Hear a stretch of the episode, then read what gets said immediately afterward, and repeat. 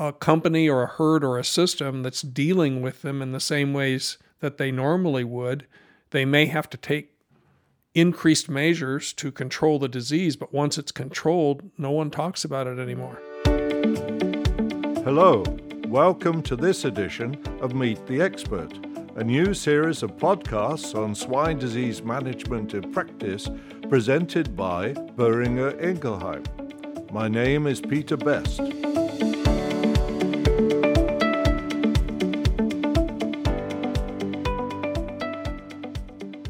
This Meet the Expert podcast, our subject is going to be high virulence forms of the PRRS virus. And we're lucky to have two experts to help us with it.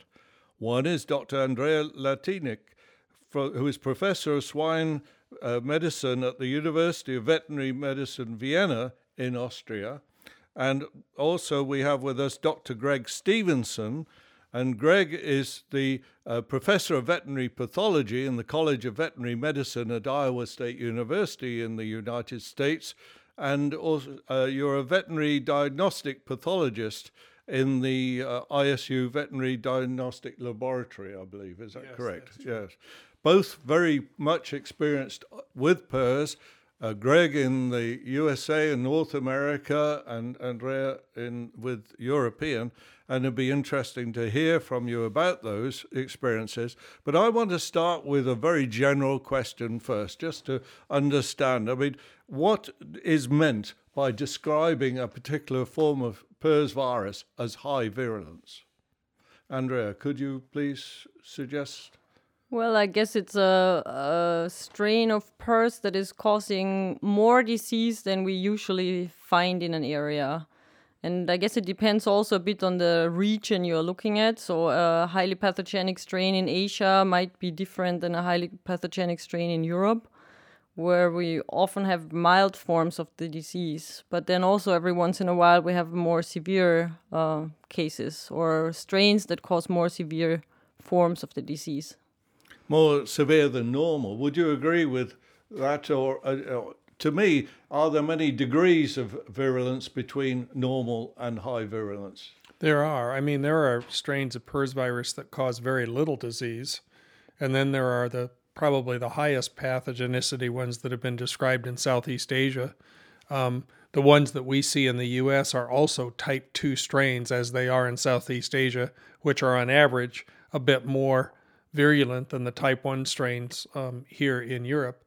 Um, but among ours, we have some that share many of the features that are described in Southeast Asia, but the majority of the strains we deal with are somewhat less virulent than those. And virulence and pathogenicity in this case can be interchangeable terms, uh, the virulence being expressed in disease per se. Is that correct? Or yes. is, there, is there a difference there? Uh, one of the difference might be that in virulence you have more different levels, I would say. Well, pathogenic is more a yes or no. Is is is a, a pathogen able to cause disease? Then it's pathogenic, yes or no. While on the scale, we have a lot of variation in, in the level of virulence. Yeah, uh, uh, and how frequently uh, do higher virulence forms of PRRS virus occur today? Uh, can we take the European experience first, please, Dr. Lednick? I guess it happens more often outside Europe or in Eastern Europe compared to Western Europe, where most of our strains are subtype 1, as you might also classify them. But even here, once in a while, we have uh, more virulent forms. But of course, they occur, I guess, more often in the US and even more often than that in, in Asia. And would you agree that uh, these uh, fr- the frequency has uh, remain the same, or would you consider the frequency with which they're occurring has increased over time? Well, I think probably something that we would consider higher virulence we see more often, but I would qualify that um, when when the term high path strain was kind of characterized in uh, China first and then spreading through Southeast Asia they kind of described a constellation of lesions and, and features um, along with very high mortality as kind of characterizing what they were describing as these what they characterized as high path strains. And I would um, agree um, with what was said before. You know, when I think about high virulent strains, it typically is within the context of some feature of the disease that is more severe than we normally see. Uh, for example, um, we have seen they're still periodic, but we're seeing increased frequency of strains where uh, clinical nervous disease with significant mortality is a component, and it seems to be being caused by those strains of PRRS virus, which is a feature that's been described with some of the high path strains in Southeast Asia. That's something that we just didn't see before. Has a neurological component been mentioned in European ones? No, not in our experiences yet. Yeah. And from our standpoint, um, it was hard for us to believe that the lesions we were seeing were actually being caused by PERS virus. And we've done next generation sequencing on those brains several times now, and we continue to find PERS virus is the only significant virus we're finding in those brains. And then you saw a non suppurative encephalitis or what? Yes, were... actually a vasculitis and encephalitis, vasculitis. but it's quite severe. And immunohistochemistry and in situ hybridization both demonstrate large amounts of virus within the lesion. Hmm. Interesting. Would you, would you agree uh, that uh, generally that uh, higher virulent types are seen more often in type 2 PERS viruses than in type 1 types?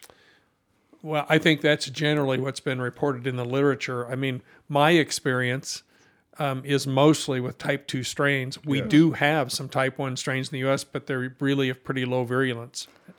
And I guess in the European, it depends where you look at. I mean, most some of the most severe forms of the European occur in, in Eastern Europe, um, and in the subtype 2 and 3 um, of the European PRRS, there might be also some very virulent strains, but they have not spread uh, further west to, to Western Europe. Yes. How do they compare with the American ones in terms of their virulence and their their expression? How you see them? Would you say they are of an equal degree the the ones that have appeared in type one? Um, I I don't have too much experience with these subtype two and subtype three strains like the Lena strain as it is described and what you hear from the few um, experiments that might have been done, it's very similar, I guess, and they're also quite quite severe in the, the clinical form of the disease that they cause.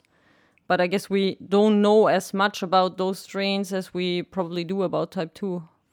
Right. I I just know having reviewed the literature also in, in writing the chapter in diseases of swine, I don't make a lot of comparisons because there just isn't that much literature, but it would seem, based on the literature there is, um, that the Lena strain is fairly severe when it's when it's been reported and would be I don't know that it manifests all of the features that have been described in Southeast Asia, but compared to the ones we see, with the exception of the nervous signs, it seems to be about as severe. But yeah. I guess the problem is that in those countries we don't get that much information, probably not right. as proper diagnostics as you have it in the US. And so there is not that much knowledge about those strains in the field compared to type 2 PERS, I guess. Yes. Do we know what uh, leads to the development of higher higher virulence types? Is this just a natural consequence of the way the PRRS virus replicates and recombines and so on, or are there other external factors at play? If we would know that, that would be a big step forward, I guess. But so far, we don't know any um, linkage between the genetic background of the virus and its uh, uh, outcome and or the severity of the disease that it's causing. So for this for these highly pathogenic Asian strains that first popped up with first there was this idea that deletions in, in a non-structural protein might be the cause and that we have found the clue of what we have to look at in, in the genetic information of the virus to then know if it's going to be a very severe form or not. But then other very severe strains popped up and they didn't have those deletions. So we still don't know the connects between how does the genetic background have to be um, and how would it uh, look like in the phenotype of um, that virus and how severe is the disease going to be so we don't right. we can't attribute virulence to any features of not these to the particular genetics viruses genetic features. not not to any diagnostic tool that we can use. We, I mean, we can link it to what we see in the Yes. farm or what we can see when we experimentally put that strain into pigs. Right. So it's descriptive based upon what it does rather than rather than just descriptive in terms of describing the genes in, in a predictive fashion. right. Yes. Right. which Would- makes it so complicated Yeah. at the end. It would be very helpful, I suppose, Yep. for you to be able to express virulence and in your characterization of a gene by its genetic code. Sure. And, and we're unable to do so. You are listening to Meet the Expert, a new series of podcasts on swine disease management in practice presented by Boehringer Ingelheim. If you would like to know more about the subject we're discussing in this podcast, additional information is available offline.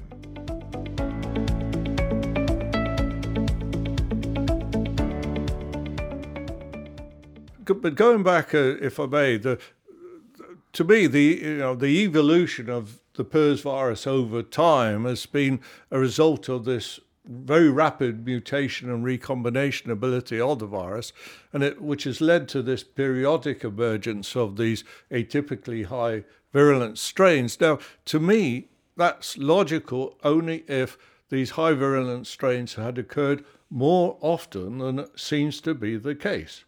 Now, is this me not knowing how many there are out there? Is it not a question of re- reporting or recognition? Or do they genuinely only occur very rarely?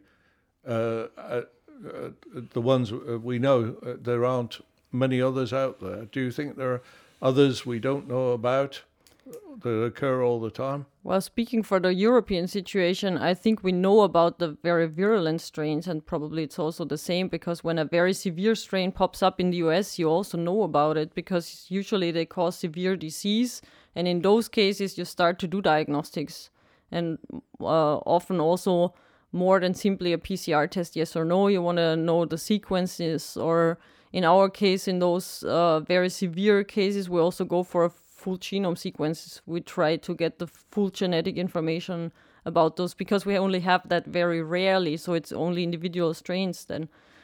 But I guess we would know of them if there would be more out because in, in those cases you do your diagnostics. We don't know about lower virulent strains probably in our herds when when you don't do diagnostics. The issue may be an issue of of how what we're actually just what we're defining as knowing because. Because if you're doing routine diagnostics and if you're the veterinarians that are servicing those herds, um, you know you're just experiencing something that's that's much more virulent um, under the same environmental circumstances than you've been experiencing prior. And in the diagnostic laboratory, I know, for example, when I look at lungs and there is tremendous type 2 pneumocyte hyperplasia, it tells me that there's been far more apoptosis, which is a feature of high virulent strains versus low virulent strains. But that doesn't mean that I publish a paper about it and that you know about it. Um, an example would be um, one of the earlier high virulent strains described in the US was described by Bill Mingling, who's a virologist at National Animal Disease Center, now retired. But the story behind that strain is they were wanting to do comparisons of virulence of some strains in a study. So he called the diagnostic laboratories, and it just happened that the Minnesota Diagnostic Laboratory said, Yeah, we just had a really severe break and we can get that virus for you um, from central Minnesota. So they sent the virus to NADC and then they used it in their study and published it. That's why we know about that strain. Had Bill not wanted to do that study, um, the people in Minnesota and the pract- practice would have known about it, but we wouldn't know about it today. So it's a little difficult to give you numbers. Um, I see strains that are more virulent than others, and some quite virulent that have features that I don't see routinely. Um, we see those with some frequency, um, but they're within the context of a of a a company or a herd or a system that's dealing with them in the same ways that they normally would. They may have to take increased measures to control the disease, but once it's controlled, no one talks about it anymore. There, no doubt there's a considerable amount of research both in North America and in Europe looking at high virulence forms. Uh, can I talk North America first? What sort of areas are being investigated? What are the, the big questions as far as North America is concerned regarding high virulence forms of PRRS? Well, again, most of the studies have been descriptive. Um, they're looking at, at, at whether or not those high virulent strains um, do something more than the lower virulent strains do. Um, one such group of studies was done by um, Brockmeyer and uh, and some others at National Animal Disease Center that were I was explaining earlier to you. They asked the question. Um, the the Chinese had been claiming that they were having far more secondary bacterial bronchopneumonia in their high path strains. So they had a Chinese strain and they had a, a U.S. high path strain, and then a, a lower path strain that they'd used for a long time in studies, and then they used the two bacterial models, one of Bordetella and one of Pasteurella, that they'd already developed at NADC. Very quickly, they showed that indeed these high path strains greatly predisposed to opportunistic bacterial bronchopneumonias compared to the lower virulent strains. And in fact, in some earlier studies with lower virulent strains, there'd been a question whether they did predispose in, a, in an experimental model to opportunistic bacterial pneumonia. Um, but these high path strains, they do severely so. And we could talk about that with with models looking at them in terms of bacterial invasion for septicemia, both in strep suis models, Haemophilus parasuis models. They cause more severe. Uh, they create an opportunity for more more frequent um, opportunistic septicemia in animals.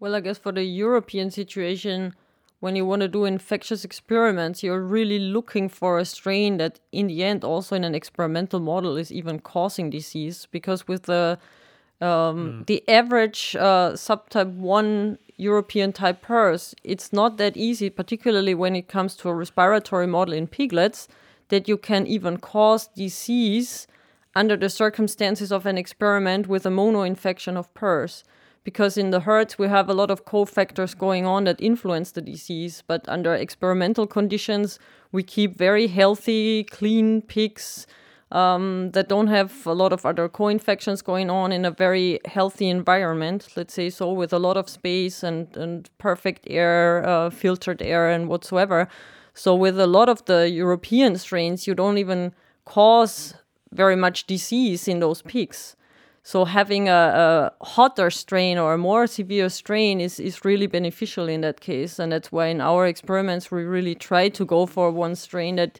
in the end is causing disease that, that you can in, induce cough in, in piglets and and see a reduced weight performance and, and respiratory signs, more severe signs yeah, at the end of the day. So it's truly pathogenic in the sense it's obviously mm. yeah. disease causing, yeah. whereas another forms less so in less experimental so. What, under experimental settings less so yes uh, you might see some re reduction in, in the weight gain for a few days but then its peaks start to catch up with the milder version.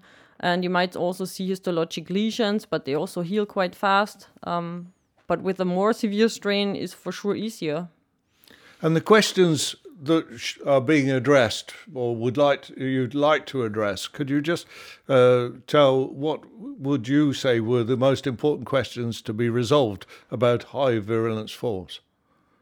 Um, there are still, even after 30 years of PERS research, uh, a lot of open questions. So one of our focuses, for example, is looking at immune responses in PRRS. So what we try to figure out is um, which cells are really uh, involved, particularly in the reproductive form of the disease. So how is the virus able to cross from the sow to to the litter to, to infect the fetuses, and what goes on locally in the maternal fetal interface. So which immune immune cells are important? Um, why is the virus not crossing in mid gestation but in in late gestation? So those are some of the questions. Um, but when it comes to uh, answering how can highly virulent strains be different than low virulent strains? I mean, it's a good question. it sometimes it has something to do with replication. That's something that you can see, I guess, that um, they replicate to higher uh, numbers. That we find more more of the virus in those high virulent strains compared to low virulent strains, and they cause more damage. I guess that's something. Definitely. More Would- would lesions say for sure. Yeah. Oh, definitely. In fact, I was just looking back at some numbers before I came down here, and and uh, the in type two strains, the kind of the average strains um, during their peak viral replication, which is toward the end of the first week in most models, um, the ma- the the max titers you find in serum tend to be about five logs, um, 10 to the fifth TCID 50 per mil of serum in those. And to give you an idea, high path strains tend to be 10 to the eighth, so a thousand times more virus in the serum than the lower virulent strains. So then, just in a broader sense, we have just this issue of of why so much more virus, which would speak to the fact that there must be, at some level, a broader cell tropism in order to produce that much more virus. That's one question. And then we do know that that there's a lot of other features of those viruses that cause disease that seem to be augmented. They produce higher levels of cytokines, for example, and then all the associated reactions secondary to those cytokines, the just generalized inflammatory reaction, um, uh, edema in tissues, uh, cellular responses in tissues are are are more are more marked. We see, as you just mentioned, with some of the high path strains. Normally, with the lower path strains, we expect it to cr- them to cross the placenta only efficiently in the third trimester. But with some of these high path strains, um, they seem to be a lot more adept at crossing the placenta um, in the second trimester.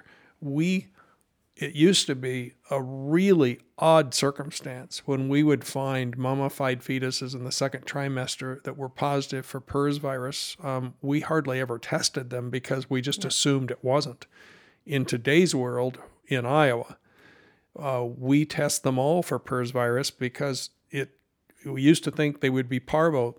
More of them now are PERS virus than parvovirus. We are seeing it cross the placenta in second trimester. Some of these strains, which would would speak, I would say these are higher path strains than we've seen in the past if we're just looking at that component of the reproductive system. I was saying earlier, I see lesions in lungs that are more severe with the, the amount of damage to pneumocytes. When you damage pneumocytes in lungs, it's not just edema you have in these lungs, but you actually have thickened alveolar septa that take a while to repair. You're going to have higher mortality just associated with respiratory lesions in these pigs, and we see that. Those are higher path strains if we're just looking at lesions in lungs. And so they may not share all the features, but but some of these features are more severe than we've seen in the past. You are listening to Meet the Expert, a new series of podcasts on swine disease management in practice presented by Boehringer Ingelheim. If you would like to know more about the subject we're discussing in this podcast, additional information is available offline.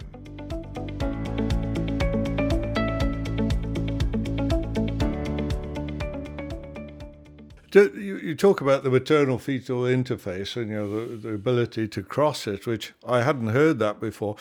Is there something within the virus that allows it to do earlier? And I'm, I'm struggling to imagine what that could be.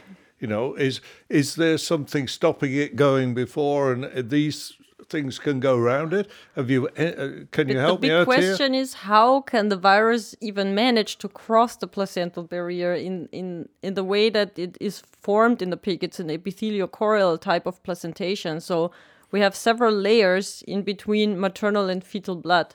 And we know that piglets are even born antibody negative. So how can a virus uh, then cross over and infect and in the end for most viruses we don't really understand if they infect epithelial cells then we can explain that it goes from the maternal layer of the endometrium directly into the fetal layer or the fetal placenta which are really next to each other uh, but for PERS, at least for the regular, not highly virulent strains, we don't assume that they infect epithelial cells. So we don't assume that this is the way it crosses, but we don't exactly know.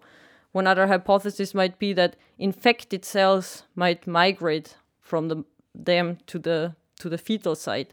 Migrate But- how, please? Yeah, if we would know that, that's, that's the good don't. question. Um, but in the end, we don't exactly know how how the virus manages to cross over, and then it's also complicated to say how is a more virulent strain then capable of of better crossing or crossing at a different oh, stage. yeah, It probably also has to do with the susceptible cells and and cell tropism. I completely mm-hmm. agree, because there has also been research that showed that different types of macrophages are present in, in different stages of gestation and there might be more cells that the virus can replicate in different stages and maybe that's an explanation.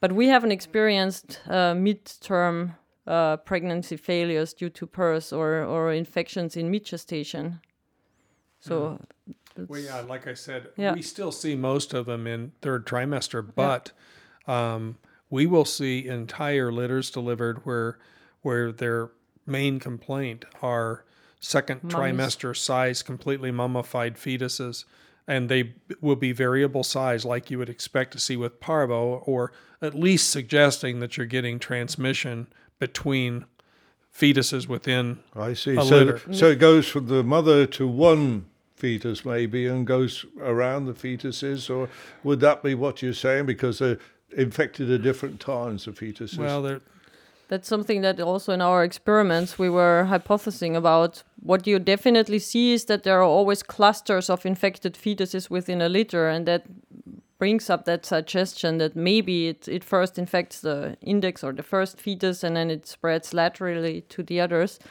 But then another experiment that we have done where we also tested the amniotic fluid did not really give the indication that it really comes from the neighbor. But in the end, yeah, it's it's it's still possible. For sure it spreads slowly compared to other viruses. So it's not like um, it's infecting the sow and then it's going to the litter and all piglets are infected at the same time. So it's not all of them that are infected So, can I ask you a question? Because you've been part of this huge study, right? This huge study that's resulted in quite a few publications. Um, Yeah.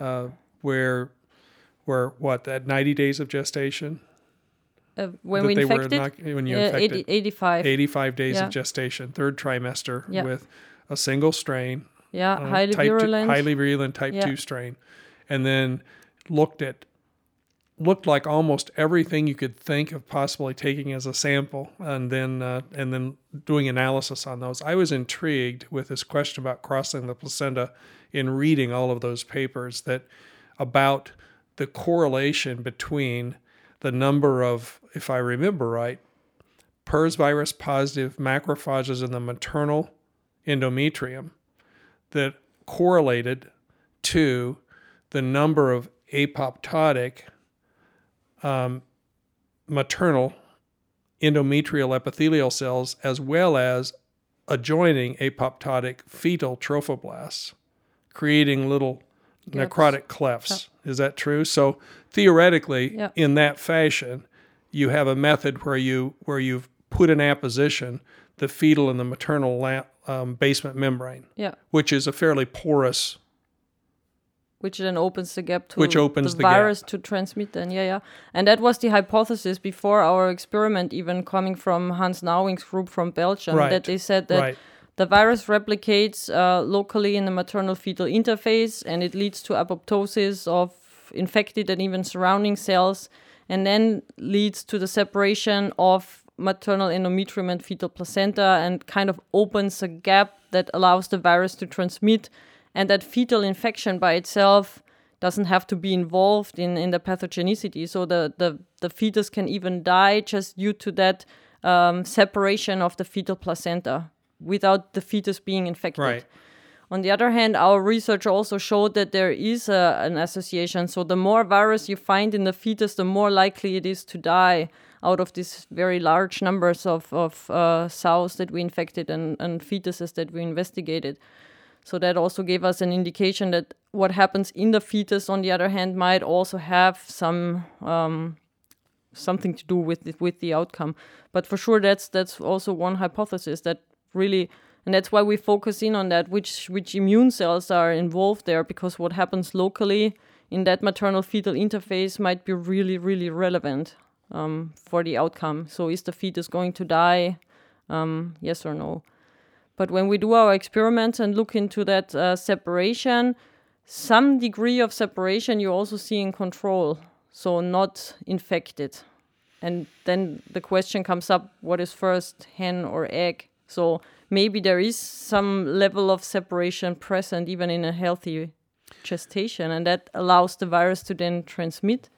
Well, can I ask you a question though? In in the separations that you see in your controls, are those separations associated with discontinuity of the trophoblast and the endothelium? Because I know, yeah, I, I asked that question because just looking at normal placentas yeah, that I've looked at when I get uteruses from packing houses, you can see clefts. yeah, You know, there's sometimes have mineralized debris in them, but they are complete with epithelium. They're just separations. yeah, yeah. No, the, the epithelium is still complete, so still intact on both layers, but there is a, a gap in between. yeah, uh, and uh, they're not we as attached as we as you would see them. But if that is then the the gate for the virus to cross, I don't know. We I guess in the end we still don't know. Yeah, it would seem to me that if it could cross dual layers of epithelium, um, that it would be crossing all of the time, Yeah, yeah, true. right? I anyway, we could talk a long time about that. I'm I that's really great research. Honestly, it's uh, just the scale of it. You know, I it, you you But sit there. The scale and- was the, the the background of that is that it was uh, planned to look into genetics and Mm, yes. the, the the genome of the host and the sus- genetic susceptibility of the pig towards the disease. And whenever you do studies with genetics involved, then your numbers have to be quite high. True, but it also gave you a lot of power for Yeah. statistical analysis. Yeah, yeah, yeah. that you sure. wouldn't have gotten some of the conclusions Yeah. you did otherwise too. And I I know in looking at the study, I, if if I were part of the study, I'm sure you do. You look and go, there's a hundred questions in terms of you'd like to use more strains, you'd like to have different more kill dates, so you can answer Oh, yeah. some of the ancillary questions that that uh, you spend the rest of your career doing. Maybe. Yeah, and some of it also has been done, and the group around John Harding, my previous supervisor, that is the, Mm-hmm. the chair of the, the whole group of doing that research in Canada, is still working on that. And one of those questions was a time series um, that was done. So also starting to look at when do we actually see that virus cross over, and it's surprising how fast it goes in the end because already on day two after infection, we find the virus on the maternal side, um, so in the endometrium, which for sure we find it in the blood of the sow and it's it's all over the body. But then already after uh, three more days, it has crossed over, and we can already start seeing replication of the virus in the placenta, and then it reaches the fetus. Um, so that goes quite fast. That completes the first episode of this podcast, but please stay tuned for the second episode, which is available.